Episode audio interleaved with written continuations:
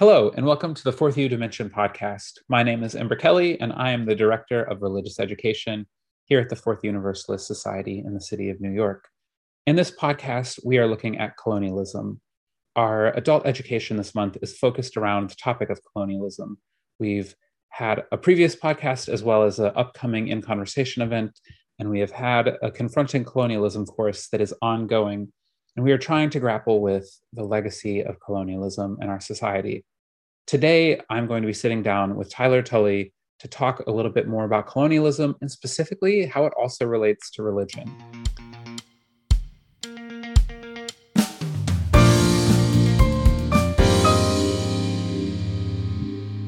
So I'm really excited to get to sit down with Tyler today for a podcast recording.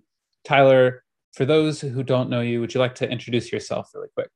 Sure. Thanks so much, Ember. My name's Tyler Tully.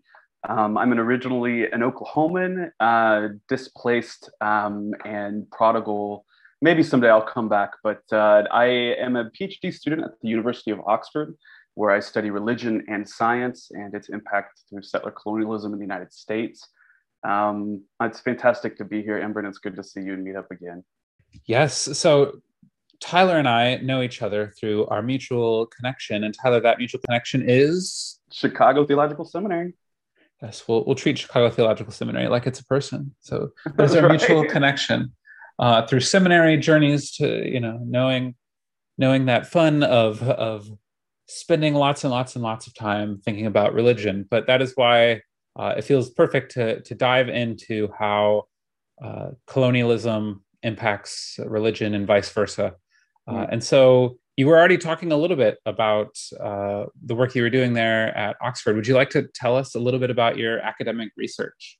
Sure, absolutely. Um, so my subfield, as I mentioned, is religion and science, and I love working in this subfield because there's so much misconception around what science means in opposition to religion, what religion means in opposition to science. But of course, these are very recent binaries that have come out, right? Like for the majority of the time that religion and science have existed, we haven't had um, that antagonism that's perceived between the two. Um, and that split between religion and science is really reflective of that larger phenomenon that we know of secularism versus religion, where religion nowadays represents something that's internal, maybe something that is a belief, maybe it's a faith that one articulates or one invests in, or maybe one is an, an inherent, right? But um, for all intents and purposes, we usually define religion as an individual phenomenon, and we define the religious group as a community of individuals, right? And now, on the opposite side of that is secularism, and underneath that big umbrella, we position public things like science and facts and government and institutions. And we have a long mythology in the United States of a separation between the two. But we often, you know, when we, when we accept that as such without interrogating, interrogating it critically, I think we often forget that that's a binary that's artificial and that's one that often hides overlap that comes between the two so i like to think of my um, academic research as like peeling back those layers that have been um, sort of glossed over and unaccounted for. And I look at the ways that race and religion and place all overlap and interact with one another, um, particularly in the United States.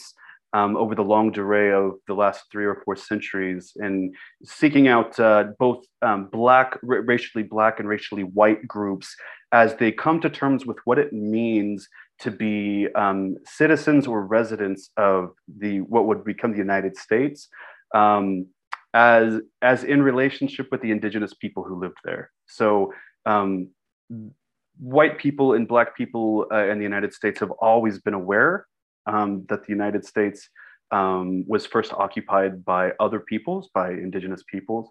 Um, and the way that they treat uh, and interact and, and make community with those people is so interesting. It's so rich.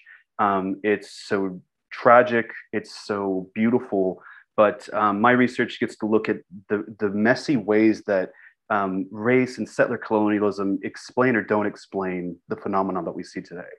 I mean, there's there's so many things that we could dive into. I know. There. Sorry. Um, uh, but I think you know we, we have already narrowed down that this will be a conversation about religion. So uh, with, with something like the doctrine of discovery, mm. it's obviously a very big thing, and some some congregations have begun to like repudiate it.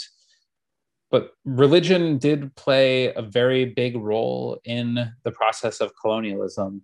Absolutely. I know I, I've been uh, recently working through the dawning of apocalypse of the apocalypse by Horne, uh, and it was very much about like, hey, like how has religion slowly shifted to capitalism and like these these amorphous categories? And it's interesting because it also discusses uh, the development of whiteness as a concept uh, mm-hmm. as different different from religion, which sounds like it would intersect well with with with your area of study. But so I'd really be curious for some of your insight on the role that religion has played in advancing settler colonialism and advancing colonialism as a whole.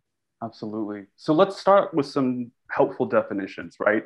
So when we talk about settler colonialism, what we mean is a very particular type of imperial project, a type of colonialism, right? And settler colonialism has been defined as uh, a type of imperialism in which the invading people, this being European colonizing peoples, seek to eradicate and replace the indigenous peoples living in relationship with the land, right? So we see um, it, we see types of settler colonialism all over the world, um, mostly white and European, New Zealand, Australia, Canada, the United States, Israel, Northern Ireland, uh, these are countries or nations um, in the modern European sense that are settler colonial. Um, that, in, in other words, um, their trajectory, their history, the way that they've evolved unfolds from you know the mid 15th century until today. And one of the, the common ties, as you touched on there, Ember, one of the common ties that threads all these different places and all these different forms of settler colonialism is both whiteness and religion, right? And the reason why whiteness and religion overlap here, and the, and the reason that it gives us pause to scratch our head as you know people living in the 21st century is because, as I mentioned before, when we talk about religion, we think of it as a personal, individual phenomenon, right? Back in the 15, 15th century, however, when the doctrines of discovery were being written, um, we have instances in which um, religion and the state and whiteness and place all overlapped, right? If if the world could be split up into different categories at that time, it wasn't by the seven continents. It was by European um, Christian, Christendom, um, Africa, and Asia and the Middle East. Um, it was tripartite, in other words, and really organized around the Mediterranean. Um, if you were from Christendom, you were a Christian. Um, if you were from Africa, you were a barbarian or a savage. And um, if you were from Asia, you were a heathen. And th- this was the, the type of uh, typology that Christians were talking about um, at the time that the, the doctrines of discovery were written. Um, so when we talk about the doctrines of discovery, let's talk about another definition, right? It's a fancy word, um, doctrines of discovery, for papal bulls or, or um, pieces of legislation that came out of the Vatican, right? Um, now, if we look at it with 21st century eyes and we say, oh, these are religious documents, we're missing the point. Because these documents, although they were written by a religious leader for all intents and purposes, and approved by uh, European religious entities, um, those entities were also secular. They were also civic. They were also economic and scientific. And there wasn't this division between the two. Um, however, uh, you know, as as the Crusades started um, and Europeans started um, to encounter others on the periphery of the world, uh, they began to create justifications for um, their behaviors. Um, and so, for example, uh, you know, when Pope Urban II, who's, who's sort of famous for, for being the first pope to inaugurate the Crusades, um, when, when they decided to uh, take over the, the, um, the Eastern trade routes that, that European uh, monarchs and feudal lords had no access to or had to work through other agents in order to enter. um, they came up with pieces of legislation that helped to legally justify um, their actions. So um, when we talk about the doctrines of discovery, we have to think of them as these types of pieces of legislation that are empowering um, European bodies and governments um, to do certain things and to um, behave in certain ways legally. Uh, when when when we talk about the doctrines of discovery, we also sometimes forget uh, that there were three pieces of legislation um, that help contribute to you know what we collectively call the doctrines of discovery. But these three different pieces of legislation began in 1455 with the conquest of West Africa. It um, extended with Columbus in 1492, and then after that through treaties between Portugal and Spain, uh, in which the world was divided in half from Greenland to Portugal. Everything east of that line would be the property of um, the Kingdom of Portugal, and everything to the west of that would be, uh, you know, part and parcel to the Kingdom of Spain. Um, and this document um, is not only uh, a relic of colonial pasts. It's it is quite clearly uh, the basis for land title in the United States, and it is still employed by court systems, including the United States Supreme Court as recently as 2005. The doctrines of discovery are, for all intents and purposes, still a legally binding um, basis that establishes why the United States deserves to be here.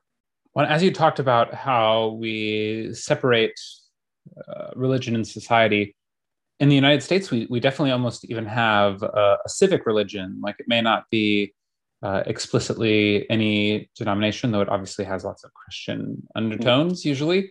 But we, we very much have this like civic uh, religion of like this is this is the ideal of America and what we stand for. But that's I mean that itself is also related to colonialism. I would say. Oh yeah, absolutely.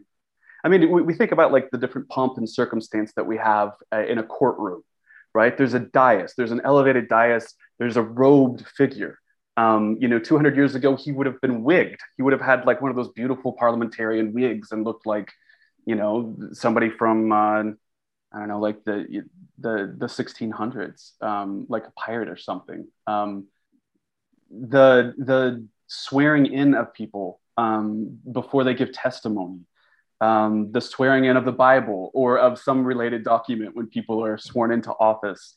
Um, the Fourth of July, you know, like all the hymns and songs that are sung in certain churches, the waving of the flag.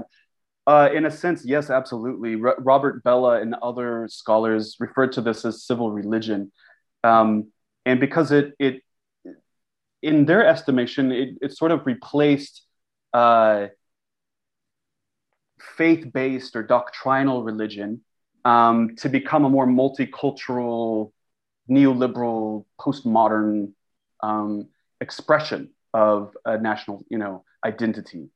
Um, the funny thing is, though, is that you know when indigenous scholars like um, Sue uh, Delor- uh, Deloria uh, talks about um, civil religion, he says, you know, civil religion is just a made-up word. Every time that natives in the United States encounter the federal government, they're engaging with a foreign religion, right? And, in because of um, that perspective that he has as a Standing Rock Sioux scholar, um, he knows that the doctrines of discovery are what connects this like you know pre-modern ideal of religion being a state you know church state function versus this you know postmodern ideal of religion being something that's just personally opted into so i think it's so fascinating to, to look at um, settler colonialism in the united states because it necessarily disrupts our mythologies and our the way that we make sense of the things that we see around us so as as we face down something like settler colonialism and colonialism in general, you know, one of the one of the big buzzwords uh, I would dare to call it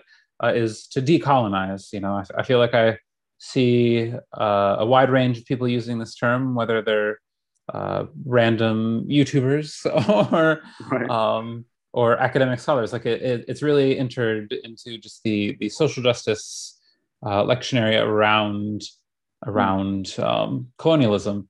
So, h- how would you uh, personally understand and define decolonizing? Mm. So, I think I'm a big fan of decolonization. Let me just put it that uh, out there real quick. So I think that I think the most appropriate way to answer that question is to position myself. I am white. I am a descendant of both settlers and Chickasaw Nation. Uh, by that I mean I'm a lineal descendant of the original rolls. Um, each context is different uh, for each tribe, and in, in my particular case, um, we have relatives who are on the rolls and moved to what would later become Oklahoma, but what um, the Supreme Court just recently reaffirmed has always been Chickasaw Nation and Muscogee Creek Nation and Cherokee Nation and so on. Um, but you know, it, I think Oklahoma is one of those funny places where um, if you if you sort of understand people's relationship to land there, you can understand it anywhere in the United States. Um, and in that sense, um, I grew up in this really weird world of celebrating the land run every year in school and like dressing up as, you know, European pioneers and, um, you know, having these races on, you know, stick horses and beanbag tosses and all that sort of a thing. Um, but then also, um, like literally seeing the impact of colonization around you um, Oklahoma was created as a state through allotment, which is the, the dissolving of communal Indian lands into private property. And this was a, um, it, it was touted as a mechanism of, of civilization, as you know, progressive, and as teaching these backward savage people how to, to depend on themselves and how to invest in agriculture. Um, but it was really a strategy in removing them from the land and getting access to title and to land ownership. Um, so when we think about decolonization, we can never think about it outside of its context to the land. And if we talk about the land, we're talking about indigenous peoples in the United States. Um, I was so lucky to just recently be able to respond to Leanne Simpson, who is a fantastic writer uh, and scholar and music artist and poet and just all around badass. Um, please buy her work. Um, she was talking to us about decolonization and she said, decolonization cannot happen without Indigenous people. So if we just want a really simple rubric of what decolonize means, I think that's a perfect rubric. Wherever we start, if it doesn't involve and it isn't initiated by Indigenous peoples, then it's not decolonization. Um, that would be, I think that would be the best answer for that question. We could certainly unpack that further if you want, because it's a complicated question, but um, I think that's just the most straightforward answer. I mean, I think it, I think it makes sense because colonization is about taking agency, taking land, taking identity, taking um, economic power, taking political power, taking it all away. Mm-hmm. Uh, and so decolonize decolonization should naturally be a return of of giving that power and giving that focus to to indigenous peoples. I mean that that, that seems seems a, a fair, uh, simple definition of it. Um, you know, I, I think related to this are really important projects like diversifying our reading lists, um, making sure that we're, we're practicing just hiring practices, um, telling the story the right way, confronting America's colonial history and um, you know critiquing that. That's all a part of the process but uh, i'm afraid that like in today's rhetoric um, we forget that ideology even good well-intentioned ideology also works in service of colonization and imperialism and so for example um, roxanne dunbar ortiz gives an example in her book indigenous uh, people's history of the united states uh, of the way that the conversation sort of shifted around Indian land in the United States before World War II and after. Before World War II, um, it was generally known in the United States that indigenous peoples owned the land, so to speak, from a white perspective. And they were recognized as the original inhabitants, and we entered into hundreds of treaties with them as, as international nation states. Um, and many of those treaties are still in effect. And according to the US Constitution, any treaty with a foreign government, including Indian tribes, um, is the supreme law of the land. So that's what we're talking about in terms of how important relationship, the, the, colonial relationship with Indian tribes is for the United States and the United States Constitution.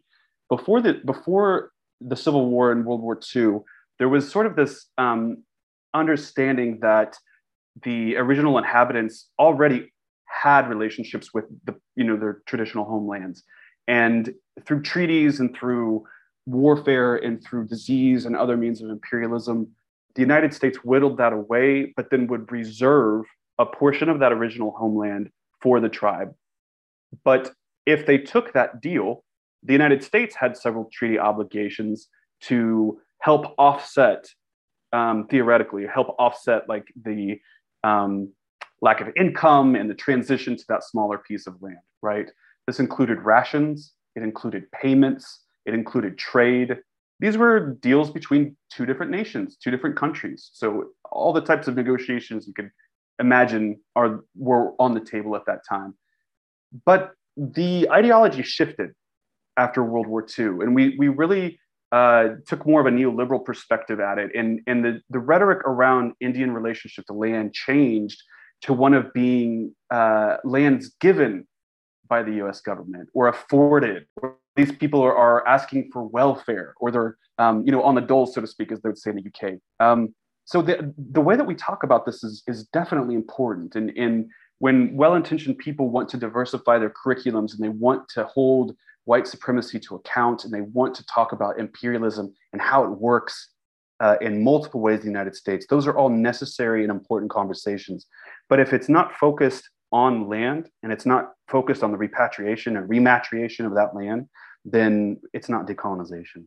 So in terms of something that's maybe a bit more amorphous, like religion, mm. um, you know, lots of people talk about like decolonizing theology, decolonizing religion, uh, or in, in our context of having gone to Chicago Seminary, usually decolonizing Christianity.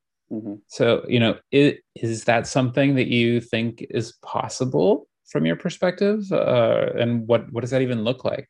You know, talk about a broad question. I think that, that's, that's a good, big one there it's such a good question because it's such a difficult question. Um, I've wrestled with this question um, for the last several years um, as I've been reconnecting. Um, there are different ways to answer this question. I think I can't help but think of people like Vine Deloria, who comes from several generations of Episcopal ministers, um, indigenous Episcopal ministers uh, who, you know, after going to seminary and after becoming a, a tribal lawyer, um, just realized that his um, survival and survivance um, could not could not um, be worked through in conjunction with Christianity. Um, and there are many people like that. Um, there there are many uh, who, for one reason or another, and all these are contextual. Uh, you know episodes in history, but um, Christianity has a long-standing relationship with colonization, as we've discussed, and it's easy for us to make that modernist split between religion and government uh, in a way that absolves us as white people and as descendants of settlers from our imperialist legacy.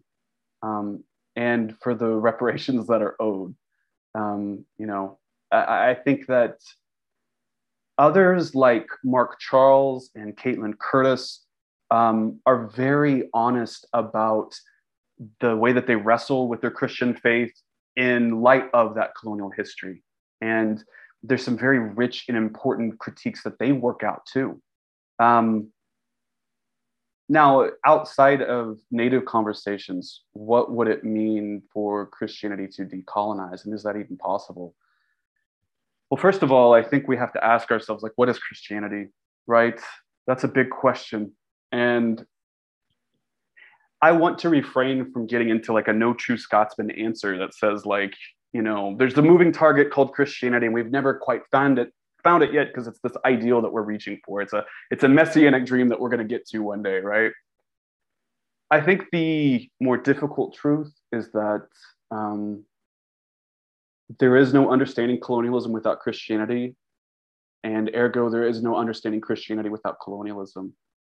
Um, now, it would be fair and it would be important for us to trace back all the different ways that Christianity lent itself to the invasion of the Americas, the invasion of Africa, uh, the colonization of Asia. Um, you know, that's certainly um, a more modern phenomenon, right? But um, that legacy is still there in the Crusades. Like the Crusades comes from the Latin word for carrying the cross, right? Like we cannot, as Christians, um, absolve ourselves from the histories that we're a part of, right? These are histories that have to be examined.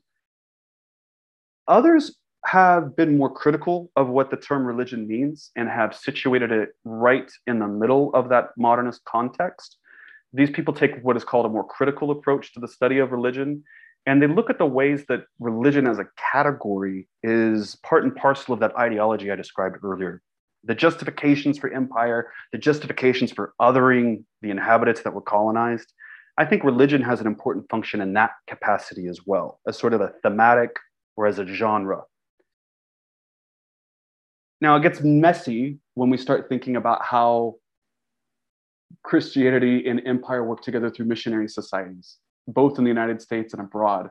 Uh, if we think about religion as only an innate and personal like phenomenon, a choice that one makes, a rational decision, um, we're sort of like just propping up that liberal humanist ideal of what religion is that makes that binary between you know science and religion and the secular and religion.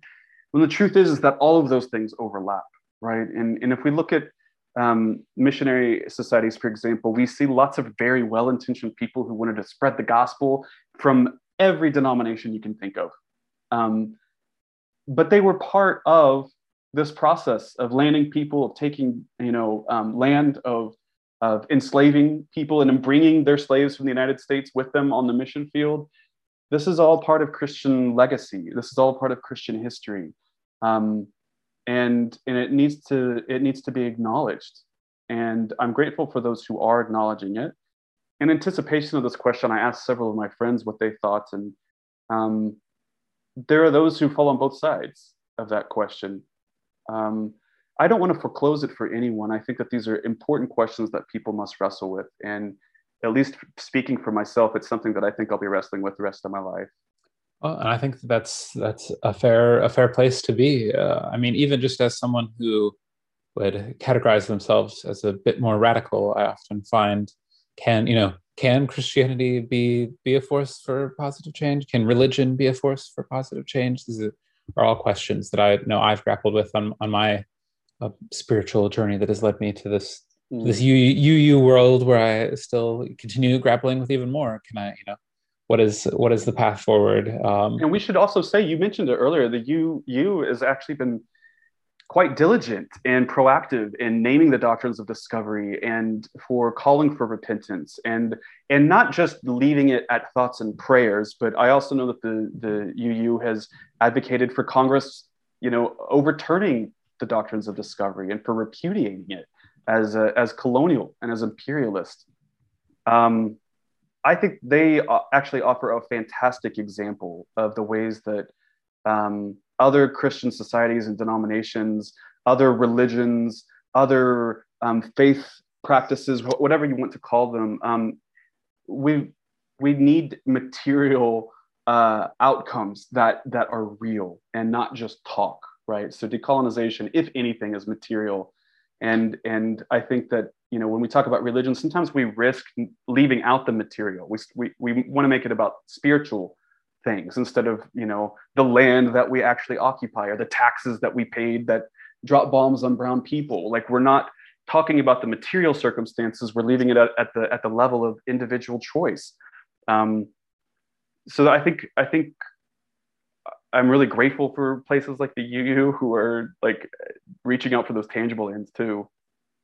I mean, I think that that's fair because so many people do just take these concepts and then you know do some in, in, in inner individual work and then leave it at that. But mm-hmm. if, was something like colonialism where it has, um, you know, taken so much, it's not enough to just be like, oh well, uh, whoopsies, my ancestors did some colonialisms, um, right. but instead to, to be thinking about concrete ways that we can uh, begin to make it right. I know when I was uh, prepping for everything with our with this whole colonialism month, that one of the things that I came across was because you know, I've I've heard of people doing land acknowledgments. That's, mm-hmm. that's a, become a fairly common practice, um, and uh, you know I think that th- those are important. But they were talking about they they connected it to calling it living land acknowledgments, and that there mm-hmm. uh, not just that you're acknowledging that whose land you're on, but that you have developed a relationship with uh, said tribe, like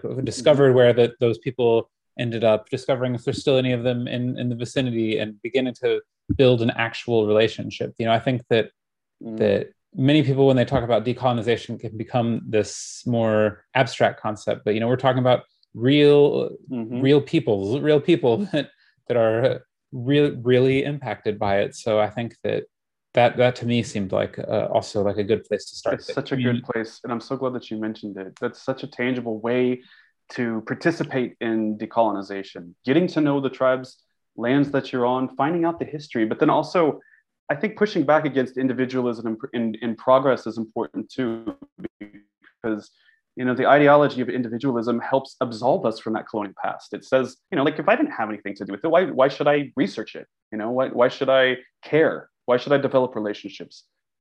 Well the truth is is that um, everything that we have for better or for worse um, came through those imperial relationships and histories. And so it's not fair for us to absolve ourselves any more than it would be to um, you know refrain from coming into relationship with the indigenous peoples here and, and, and seeking out their better um, you know their their empowerment. So i think those are some some concrete steps especially as communities. Uh, if individuals kind of wanted to start diving a little bit more into this what are what are some ways that you would uh, encourage people individually um, and as communities to begin to concretely learn more and do a little bit more. I think we've hit a little bit more on the do it more, but mm-hmm. uh, I'd be curious your your thoughts on for someone new to this, where where to start learning. Well, there's some fantastic resources. I already mentioned a, an amazing book by Roxanne Dunbar Ortiz called An Indigenous People's History of the United States. Um, it is not a book about um, you know a history of indigenous civilizations prior to contact. There are definitely lots of books written you know about that but hers is about settler colonialism in the United States. And it is an accessible book. It is a, a well documented book. It, it's a fantastic resource. Um, there's also a fantastic website on the Doctrine of Discovery. You can just Google the Doctrine of Discovery.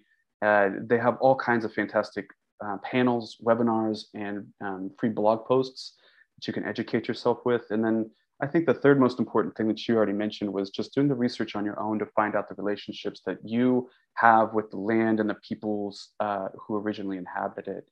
Um, they still exist. They're somewhere. Um, if they haven't been moved and removed somewhere, they may already still be near like where you live. And so, if you really want to get interested in this, listen. Um, don't do it now. Don't do it in the middle of the pandemic. Um, please respect uh, that native peoples in the United States have higher infection rates than um, just about anyone else. Uh, I, the reason I mention that is because I'm seeing all these tweets from like my fellow PhD students who can't wait to like go do field research, and I'm like, are you kidding me? We're like in the middle of a pandemic. Why would you be putting at-risk people uh, in harm's way? But um, I think doing that research on the local level is where it starts, Ember. Tyler, thanks so much for joining for this podcast today. Uh, I think there's a lot of great stuff that I uh, really appreciate you sharing with our with our community. Thank you so much for allowing me to be here. It was really a pleasure and an honor.